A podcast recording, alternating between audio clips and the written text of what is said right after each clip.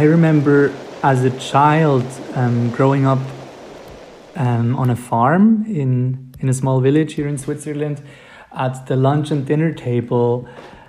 my father and my grandfather would often talk about politics, or it just struck me that it was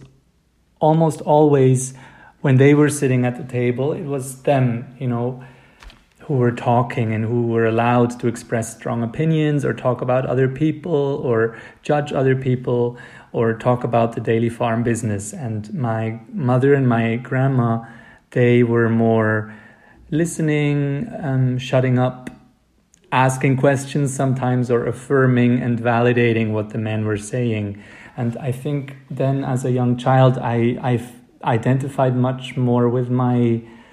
mother's and grandmother's side, and I kind of swore to myself that I would never want to become a man like that, a man who takes up so much space and um, makes these claims and, and voices these um, political opinions all the time. Um, but then, you know, uh, I was, I guess, always a bit of a soft spoken and more effeminate um, boy and young man. And nonetheless, I um, decided to become an artist and a performing artist and had this wish to be in the limelight and to shine. And um, I guess as artists we tend sometimes also to mistake the platforms and the opportunities that we are given um, to mi- to mistake those things for our merit and our talent and um, I'm sure that you know some of that when I started to have my first small successes as a choreography student in Amsterdam at the School for New Dance Development, some of that was also um, maybe more easy or more accessible to me because I was a male um, student from Switzerland, a male white student from Switzerland who. Um, yeah, was was um, somehow encouraged and pushed and then it became even more striking, like this kind of heightened position or this privilege and this, this authority I was given as a man when I started to work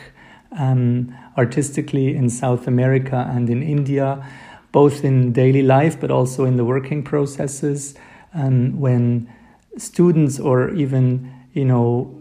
um, performers or collaborators would just look up to me simply because I was um, a Westerner, a white cis man coming from the West, coming with um, funding money, and was supposedly um, able to share this um, expertise and knowledge about contemporary dance. Even, you know, if mostly um, I was used to working collaboratively and and like working on a on a more equal level, but often it would happen to me that people would address me as sir and and these things, yeah, were kind of um, made a big impression on me, and it was sometimes not easy to deal with that, uh, or also like in the bus, in the public transport in India, for example, how I, as a Westerner, as a white man, was often given the better seats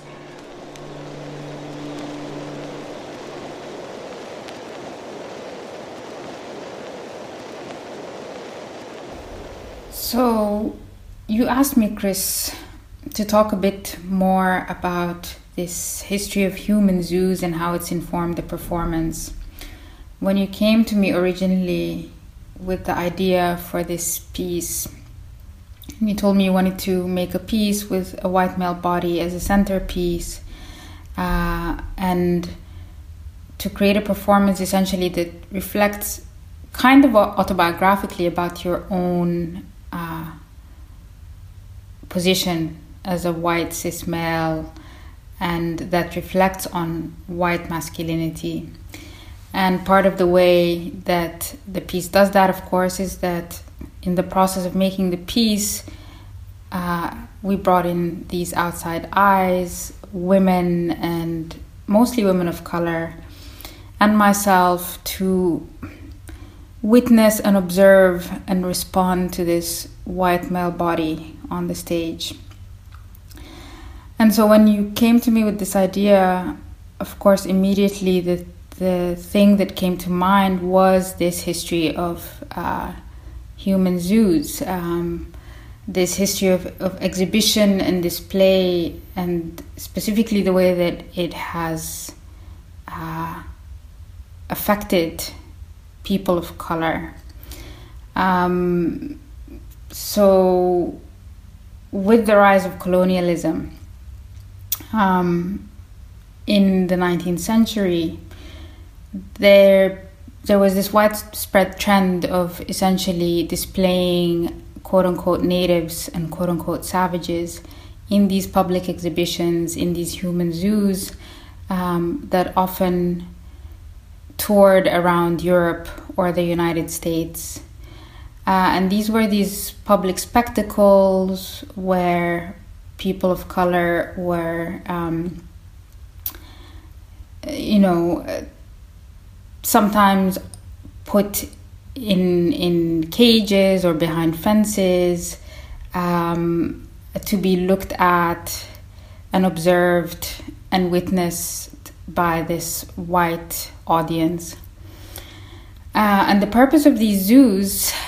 uh, I mean, it's no coincidence, obviously, that, that this ph- phenomenon emerged during uh, the rise of colonialism because they essentially functioned as a way to construct and establish a difference between um,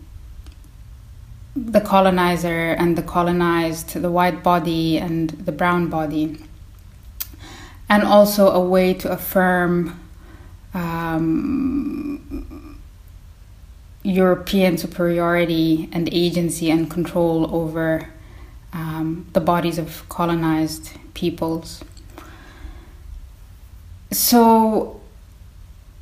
when we were working on this and as I was thinking about this, obviously I, I kept thinking about okay, you know, how how different this setup that we have going is um, from that history, and and how it contrasts in some ways and compares in other ways. Um, yes, of course, in the performance, there's this whole idea of um, of witnessing, of observing um, of responding. Um, but the, the differences are very stark also uh, in that you have a white male performer on stage, Matthew, who is there uh, of his own volition. He is not coerced to be there, he's not forced to be there. Um, we are all getting together of our own volition um, freely. So it's a very different thing, obviously, from this history. Um, and this this history where where people of color were very often not in every instance, but in most instances, were coerced um, uh, to to perform in some sense for this white audience, and were exploited and abused and subject to abuse by the white gaze. So, one thing that we tried to do working on this performance was to address this history of coerced and coercive display and exhibition. Um, and I try to do that in the text. You also uh, address it in the choreography um, and bring that history in so that um, the performance remembers those absent bodies and those absent histories, which not everybody knows about. People of color know about this history, but often white Europeans, white Americans aren't aware of this history. So hopefully, the performance um, recalls those histories as well.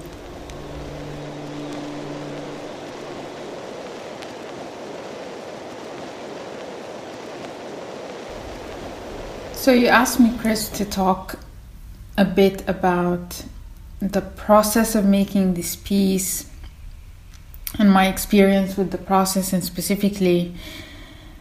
the kind of agency that um, I exercised in participating in this piece. and that was really interesting. The process of making this piece was really interesting for several reasons. The first is that I'm a writer and I spend my time in solitude with language and text. And I've thought and I work with and address uh, the themes that this performance deals with, so things around race and gender, being a, a black woman myself, and having that inform my experience in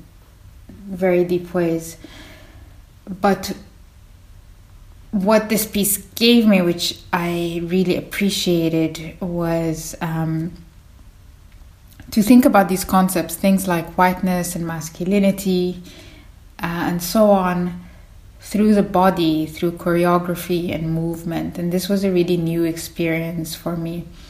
to to process or address these issues in a very visceral way, um, literally through the body. So that was definitely one of the, the highlights of working on the piece. The second part of the process that was really interesting is the fact that, and this is something I only realized well into the process, is that it's a performance, a choreography that reverses the normative relations of looking. Um, I mean, if we consider the history of looking, of gazing, the power of looking has historically been ascribed to the white male body. Even slavery, um, when we think back to that history, the, the theorist Bell Hooks makes this really interesting observation that slaves were often punished for daring to look directly at a slave master, for instance. So there's a lot of power invested in looking. Um, and this performance is, is really interesting and different in that it very consciously makes a white male body entirely vulnerable to my gaze as a black woman. It's a body that I can direct to do what I want it to do. It's a body that is exposed naked to me. It's a body that I can mull over and contemplate and critique and objectify. Um, so the performance invests my gaze with this agency in a way that normally is is not really accessible to to women and, and particularly women of color. Um, and yeah, so this this I think was a big part of also what what makes this performance really interesting to me. Um, and the way that it, it makes me realize that actually how how often I'm subject to this objectifying, exoticizing, othering gaze as a woman of color moving through white spaces in Europe and the United States, in whether it's Switzerland or Germany or wherever. Um, this is also something that one of the, the, the outside observers, Monica, mentions the way that as a body of color you are subject to this gaze um, and that this gaze has a history uh, i talked i mentioned the, the human zoos and how that history of of bodies of color being exposed to a white gaze is, is really powerful and really um, deep. Um, and so i think the performance is very subversive in that way in that in the agency that it invests this this body of color with. Ain't got no brother. Ain't got no children